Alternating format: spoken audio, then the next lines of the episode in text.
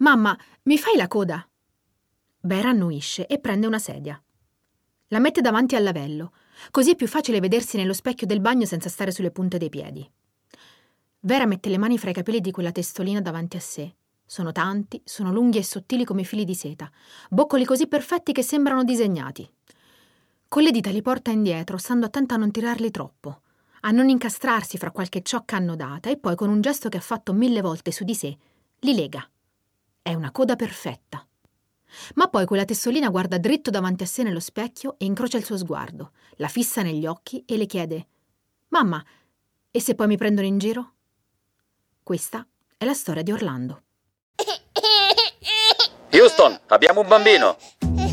Benvenute e benvenuti a bordo. Questo è Houston Abbiamo un bambino, un viaggio nella galassia dell'infanzia. Ascolteremo le storie di tante mamme e papà e del percorso che li ha resi genitori più competenti nell'esplorare il mondo dei bambini. Vi auguriamo buon viaggio!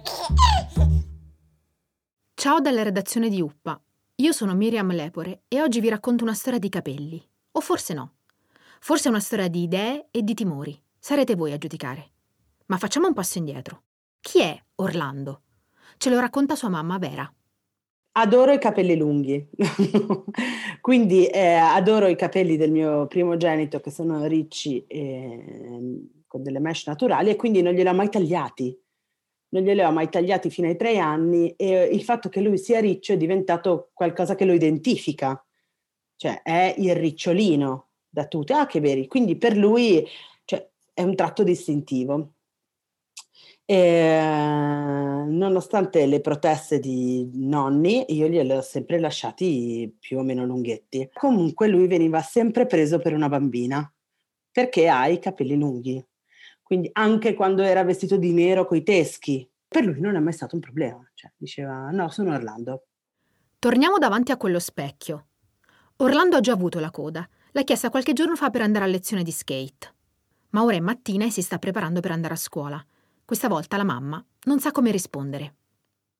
Io ho iniziato a sudare freddo un po', perché ehm, riconoscevo che era un, un, ambiente più problematico rispetto allo skate park, ai giardini della città. Non sapevo esattamente cosa dirgli, perché poi ti in un argomento complicato. Eh, all'epoca lui aveva quattro anni e mezzo, per cui non sapevo neanche come raccontargli tutto nel dettaglio, non ero preparata, ecco, proprio non ero preparata. E gli ho chiesto, ma ehm, Vuoi che pensiamo insieme a delle risposte? Dico, cosa ti possono dire? E lui mi ha detto, ma mi possono prendere in giro, eh, mi possono dire che è da femmina. Allora, e, ok, mm, gli ho detto, ma sai che femmina prima di tutto non è un insulto? Cioè, non è che se uno ti dice è da femmina vuol dire è brutto. Cioè, è, semplicemente una cosa che viene associata alle bambine, ma questo non vuol dire che sia brutto.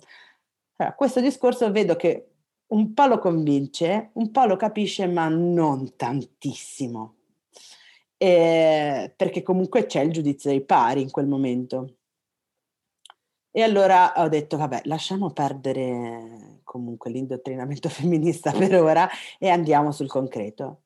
E io ho detto, ma e poi oltretutto non è neanche vero Orlando che è da femmina, perché un sacco di, di uomini si fanno il codino, no? I pirati, ma anche i samurai. Allora, questa informazione che il samurai, più che il pirata, che è comunque alla spada, eh, combatte, che sono per lui argomenti importanti, lo ha in qualche modo convinto cerchi, come dire, di arrivare a proteggere una possi- evitare una possibile crisi, eh, cercare di, di, proteggerlo ancora prima che nasca eh, la possibilità che venga ferito, no? E quindi ero molto preoccupata che questa cosa potesse ferirlo, non so, le prese in giro dei compagni potessero ferirlo. Lo porto a scuola quella mattina, mi ricordo un po' in ansia. Lui, perché ho detto, ah, chissà cosa succede, lo prenderanno in giro, chissà come torna a casa, e continuo tutto il giorno a pensare a come sarà, si sarà tolto la coda, si sarà vergognato. Insomma, mi sembrava anche un momento in cui, come dire, per, in cui lui entrava in una, um, un gruppo di pari portando una sua peculiarità che in qualche modo era, mh, rompeva una consuetudine. E quindi questa era la preoccupazione. Sarà in grado di mediare, di mantenere la sua individualità? Cioè come reagirà? Questa è una storia di timori. Vera è piena di preoccupazioni per quello che Orlando sta per affrontare e sente crescere in lei il bisogno di intervenire e di proteggere suo figlio da battute o prese in giro di cui potrebbe essere protagonista a scuola. Prova a dargli delle risposte, immagina degli scenari e glieli propone perché sa che lei non ci sarà, non sarà accanto a lui durante la giornata, non potrà aiutarlo o assisterlo. A Silvana Quadrino, psicoterapeuta della famiglia e autrice di Diventare grandi insieme, ho chiesto da dove viene questa necessità di protezione diciamo che è, eh, è, innato, cioè la protezione del piccolo ce l'hanno tutti gli animali, compresi noi, quindi è istintivo. Siamo di nuovo sul discorso eh, passaggio dall'istintualità al comportamento educativo. Hm? E quindi eh, interveniamo nel momento in cui c'è qualcosa di da cui il bambino non si può difendere. Quindi ci, ci sono tre ragazzotti più grandi che lo circondano e, e le, gli fanno paura, intervengo sì e gli dico fuori da qua, andate via. No. Dopodiché però ne parlo con mio figlio. Quindi il punto è proprio il passaggio fra la sostituzione pura e la sostituzione quando è necessaria, quindi il frapporsi fra il bambino e chi, chi gli dà fastidio, e il passaggio al eh, che cosa, mm, ma che cosa è successo, eh, tu che cosa avevi voglia di fare? Se fossi stato un po' più grande, cosa avresti voluto fare?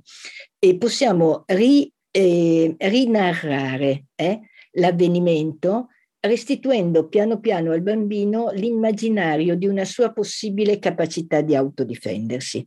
E soprattutto, possiamo proteggere nostro figlio dal mondo? Proteggerlo dal mondo no, perché se lo proteggiamo gli togliamo l'esperienza del fronteggiamento. Mm?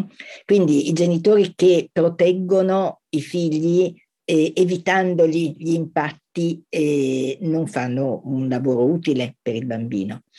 E poi proteggerlo dal mondo come lo vediamo noi, anche questo è un po', mh, mm, eh, non so come dire, il bambino vede un mondo diverso da quello che vediamo noi. Mm? E quindi se facciamo l'esempio di una mamma che ha un'ideologia mh, mm, e dice ok, allora tu non devi aver paura se ti prendono in giro magari perché hai i pantaloni rosa o perché giochi con i bambolotti per, per dire. E quello che ci dobbiamo chiedere è ma di nuovo che obiettivo abbiamo? Allora, l'obiettivo è, è, sempre, è, sempre, lo stesso e eh, non vorrei ripetermi, ma l'obiettivo è sempre lo stesso, di dare al bambino più strumenti possibili costruiti da lui. Eh? Allora, eh, in un caso di questo, di, in, in, cui per esempio un bambino dice no, io non voglio più mettere quel, quella felpa che mi hai comprato perché è rosa e mi prendono in giro e dicono che è da femmina. E quello che noi dovremmo fare è di chiedergli ma cosa succede quando ti prendono in giro? E noi abbiamo bisogno che il nostro bambino ci dica non eh, che è coraggioso perché noi glielo chiediamo, affronta delle cose perché noi gli diciamo che deve. Abbiamo bisogno che lui ci racconti come lui si sente in quelle situazioni, che cosa lo preoccupa e poi abituarlo, insegnargli con il dialogo a immaginare delle risposte. E quindi non possiamo, per rispondere alla domanda, non possiamo proteggerlo dal mondo, possiamo aiutarlo a sviluppare le sue capacità di far fronte alla realtà, ma con i suoi tempi, con i suoi strumenti.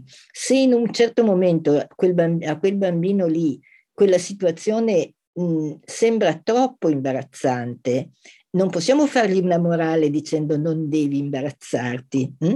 dobbiamo dirgli ok, eh, puoi farcela, però magari non adesso. E quindi ok, però ricordati che si può rispondere a chi ti prende in giro. Piano piano imparerai. E allora d- dobbiamo far crescere la fiducia dei bambini nella propria capacità di far fronte alla realtà. Questa è una storia di idee. Vera si definisce femminista e da sempre ha offerto ai suoi due figli Orlando e Alfredo ogni tipo di gioco. Bambole e bambolotti, passeggini, cose che venivano identificate come da femmina. Ma esistono cose da maschio e cose da femmina? La pedagogista e vice direttrice di Uppa Magazine, Chiara Borgia, ci racconta che questo tipo di identificazioni sono di tipo sociale. E no, non c'è sempre stata la suddivisione fra rosa e azzurro. Esistono cose da maschi, cose da femmine, vestiti da bambine, da bambini, giochi da maschi e da femmine. Sì, nella nostra società esistono. Eh, non esistono da eh, così tanto tempo, rispetto a quello che forse noi immaginiamo, perché eh, ad esempio il classico rosa e azzurro della distinzione che noi facciamo sui vestiti mh, mm, tra maschietti e femminucce eh, non è eh, ecco, una tradizione così ehm, che va così nel tempo se pensiamo che per esempio nel, nell'Ottocento i bimbi eh, venivano vestiti quasi tutti di bianco, quindi non c'era questa distinzione perché il bianco era un colore facile eh, da smacchiare, da lavare. E subito dopo, questa eh, può essere una curiosità interessante, eh, quando si iniziarono a dare eh, dei colori ai vestiti dei bambini, guarda un po', la tradizione era l'opposta, quindi il rosa veniva utilizzato un po' più per i maschietti probabilmente perché ricordava comunque un significato vicino al rosso, quindi di coraggio, di determinazione, ricordava questo tipo di qualità, e invece l'azzurro, forse come un po' il velo della, della Vergine, veniva eh, attribuito maggiormente alle bimbe. Eh, questo per dire che in effetti nella nostra società esistono no, delle, delle, cose, dei comportamenti, degli atteggiamenti, de, dei prodotti che vengono eh, divisi eh, ecco, rispetto al genere eh, maschile o femminile, ma che questo una, sono dei significati culturali che quindi in ogni cultura, in ogni tempo, in ogni società, sono stati dati e nel tempo possono mutare, sono stati dati al, diciamo, al sesso maschile e sesso femminile. Ma qual è il compito dei genitori nel crescere i figli senza stereotipi di genere? Cosa possiamo dire di importante? Intanto che il sesso e il genere sono due cose un po' diverse. Con sesso intendiamo il sesso biologico, ognuno di noi nasce biologicamente eh, maschio o femmina. Con la parola genere, quando noi utilizziamo la parola genere, intendiamo proprio invece i significati che vengono dati all'essere maschio o all'essere femmina.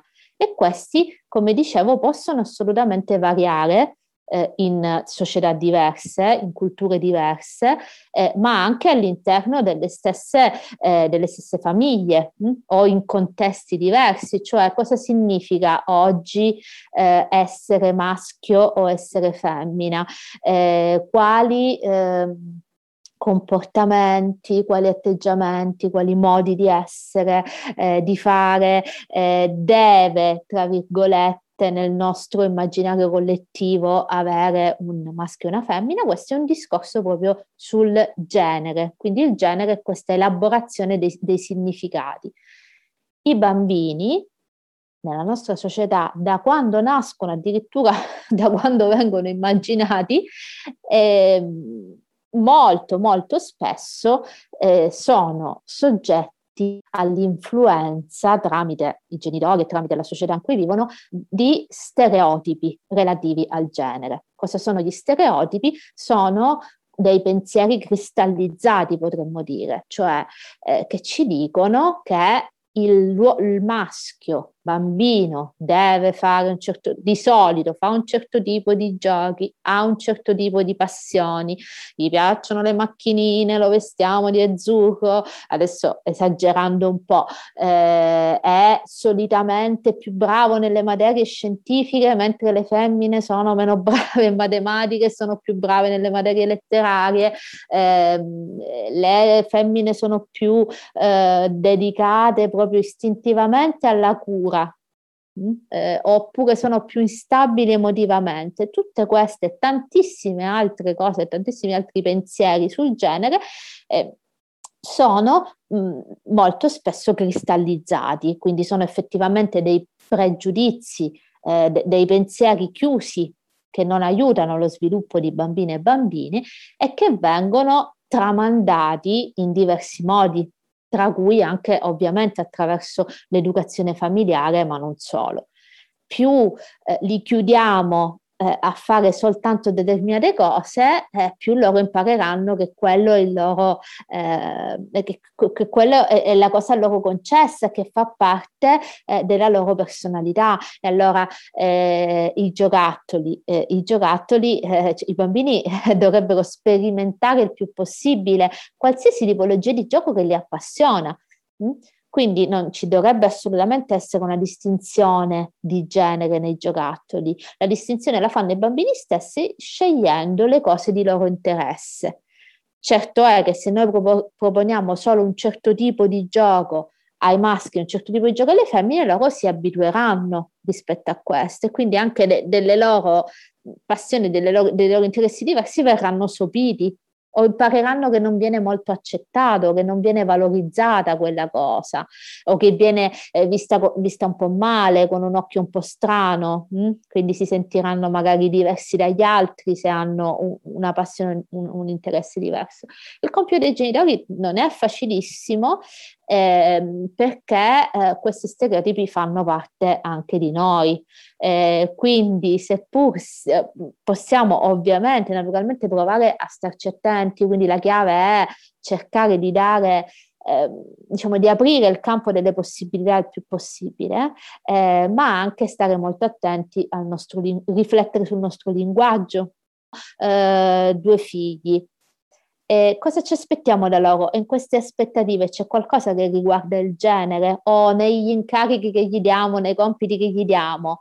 Ci capita ogni tanto magari eh, di pensare a ah, questa cosa gliela do da fare magari al maschietto perché è un, un lavoro fisico, eh, quest'altra invece, ne so, di, di apparecchi- magari apparecchiare la tavola, chiamo la, mia figlia, invece per andare a prendere uno scatolone giù in cantina chiamo eh, mio figlio perché è maschio. Quindi sono dei meccanismi veramente spesso, eh, diciamo, difficili da ritracciare. Quindi va fatto proprio un esercizio molto molto consapevole, ci si deve informare, bisogna confrontarsi, è proprio un lavoro che va fatto su questo perché proveniamo eh, da questo tipo di impostazione culturale, quindi fatichiamo per primi noi eh, adulti ad uscirne, quindi se vogliamo aiutare i nostri bambini a sviluppare la, propria, la loro identità in maniera libera, che poi è la cosa più importante, cioè eh, non eh, mio figlio o mia figlia deve diventare quello che la società si aspetta che, si, che, eh, che sia, no, deve, eh, eh, ci auguriamo che egli eh, diventi ciò che desidera essere, è una cosa molto diversa. All'inizio di questa storia, Vera ci ha parlato di chi incontrava Orlando per strada scambiandolo per bimba a causa dei suoi capelli ricci, dei compagni dello skate park che non avevano trovato niente di strano nella coda di Orlando. E poi ci sono i nonni. Mio padre, da quando ha iniziato a perdere i capelli, che aveva 35 anni, ha iniziato a rasarseli, quando ancora negli anni 80 nessuno aveva i capelli rasati. Come dire, è un grande fan del capello corto. Per mio padre era già più una questione di, di appartenenza di genere, secondo me, nonostante lui, insomma, sono convinta che in questo momento se mi sentisse negherebbe, però eh, per lui bisogna avere i capelli corti, sono comodi, sono pratici, bisogna, insomma, non, non, ti vanno davanti agli occhi, non si sporcano. E quindi due o tre volte ha detto adesso, facendo la adesso vieni qua dal nonno che ti passa la macchinetta. Mio, mio padre ha un bellissimo accento bolognese, quindi molto forte. Oppure dai vieni qua che te li toglio io, Tut, tutta questa roba qua, no? Io poi eh, in questi casi sono lapidaria, nel senso che dico babbo no, non, non, non, rompere, Orlando tiene i capelli così, no? Voi avete scelto sulla lunghezza dei capelli mia e di mio fratello e, e noi scegliamo su quella dei nostri figli. Come reagisce il bambino quando genitori e nonni hanno punti di vista diversi? Ok le battute come quella del nonno di Orlando, ma attenzione a non surriscaldare gli animi. A dircelo è Mauro Doglio, counselor e autore insieme alla psicoterapeuta Silvana Quadrino di Si fa presto a dire nonni. Io credo che i bambini abbiano molta eh, capacità di gestire le situazioni comunicative, relazionali, fino ad un certo punto, fino perlomeno al punto in cui non si sentono loro i responsabili di eventuali discussioni che possono avvenire in famiglia o, o tra le famiglie. Quindi questo secondo me anche in, in questa vicenda è un, un aspetto da, da, tenere in conto. Magari finché si tratta di una battuta non, non è un problema, eh, o, o, anche finché si tratta di una differenza di opinioni, no? Ma, ma, ma guarda che, che, che, come va in giro con che capelli, eh sì, però a me piace così, eh, no, eh, va bene. Il problema diventa quando invece questa differenza di opinioni eh, si, si, surriscalda, ecco, diciamo, diventa, si avvicina di più ad, una, ad, un conflitto che può essere fatto anche questo, magari di, di battute, però battute eh, più, più, più, pesanti, che, che, che, si capisce insomma che non sono, le, che non sono leggere. Ecco. Ecco, in questo caso il, il punto critico che, che io vedo è che un bambino possa sentire che lui è la causa di uno scontro tra persone a cui vuole bene. Ecco, mh, questa è una cosa sulla quale credo che valga la pena di, di riflettere un momento, perché di solito le persone che si confrontano o, o anche discutono rispetto a, ad un bambino lo fanno entrambe per il bene del bambino. Ora, io credo che sia in, molto importante tenere conto che il maggior bene per un bambino è non sentirsi nel mezzo di conflitti, perlomeno di conflitti di cui lui fa parte. Ecco. Quindi eh, riuscire a, eh, non, eh, a, a, mettere davanti il fatto che un bambino è, è, più sereno se attorno a lui non si litiga in generale e sarebbe molto importante perché davvero in molti casi mi sono reso conto che avvengono litigi per il bene del bambino, ma sono proprio questi litigi ad essere la cosa peggiore per il bambino, ovviamente. Quindi ecco, se, fosse, se ci fosse la possibilità di tra, tradurre, tra, trasportare queste discrepanze, questi, queste differenze, magari anche questi litigi, ma in uno spazio eh, che non implichi eh, direttamente la, la, presenza del bambino o la percezione del bambino di essere causa di, di, un, di un malessere tra la mamma e il nonno, tra la mamma e il papà, questo probabilmente è sicuramente una delle cose, diciamo, da perseguire di più. Torniamo da Orlando. Beh, Orlando ce la fa da solo. Quando Vera lo va a prendere a scuola è sereno, sorride. Orlando è felice. E i timori di Vera si sciolgono, proprio come i capelli che si liberano da una coda e si muovono al vento. Perché questa è anche una storia di capelli. Da quel giorno Orlando ha chiesto la coda e la mezza coda, capelli sciolti e raccolti. Cosa ha capito Vera da questa esperienza?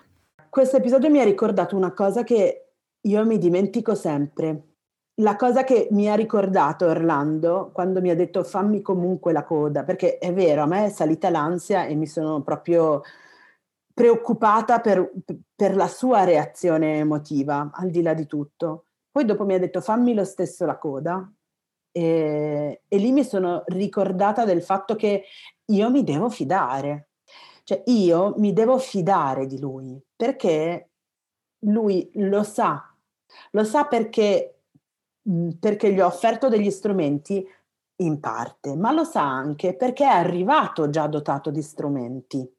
E questa è una cosa mhmm, di cui io spesso mi dimentico con i miei figli.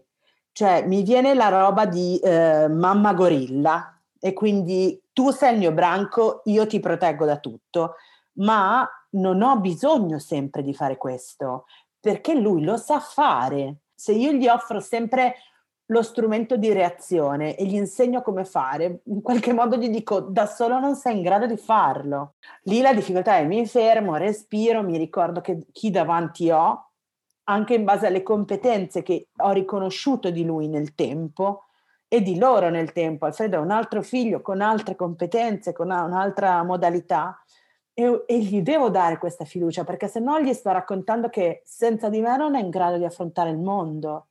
E questo è altrettanto pericoloso quanto io ti difenderò da tu, cioè io ti devo difendere. Quindi questa è la grandissima difficoltà e ogni volta io me lo dimentico e ogni volta me lo ricordo. La cosa che succede è che forse ogni volta me lo ricordo in maniera più veloce. A Vera trema la voce mentre ci racconta la fine di questa storia. E forse non c'entrano davvero i capelli, le idee o i timori. Questa è una storia che parla dell'essere genitori e del crescere come genitori. Parla di tutte quelle volte che abbiamo voluto sostituirci ai nostri figli, quando durante la prima febbre abbiamo mormorato a mezza bocca che avremmo preferito avere noi quella sofferenza, o quando abbiamo saputo di un atto di bullismo ai loro danni e avremmo voluto sollevarli da tanta frustrazione, metterci in mezzo. Se è vero che non possiamo proteggere i nostri figli da tutto ciò che è lì fuori, possiamo però crescerli crescendo a nostra volta. E poi sì, lasciargli la mano per permettergli di muoversi nel mondo, con il loro passo, con i loro sbagli, verso un futuro che non è da colorare entro i bordi, ma da disegnare a mano libera. Avete ascoltato Houston Abbiamo un bambino, il podcast di UPA che racconta le incredibili capacità nascoste di ogni genitore. UPA Magazine è l'unica rivista per i genitori indipendente senza pubblicità. Puoi sostenere il nostro progetto abbonandoti oppure acquistando uno dei nostri libri su shop.uppa.it. Houston abbiamo un bambino è scritto da Miriam Lepore e prodotto da Lorenzo Calia. Il fonico di studio è Fabio Cucculelli. Se questo podcast ti è piaciuto, se vuoi dirci la tua o raccontarci la tua storia per la prossima stagione, scrivi a podcast chiocciolauppa.it.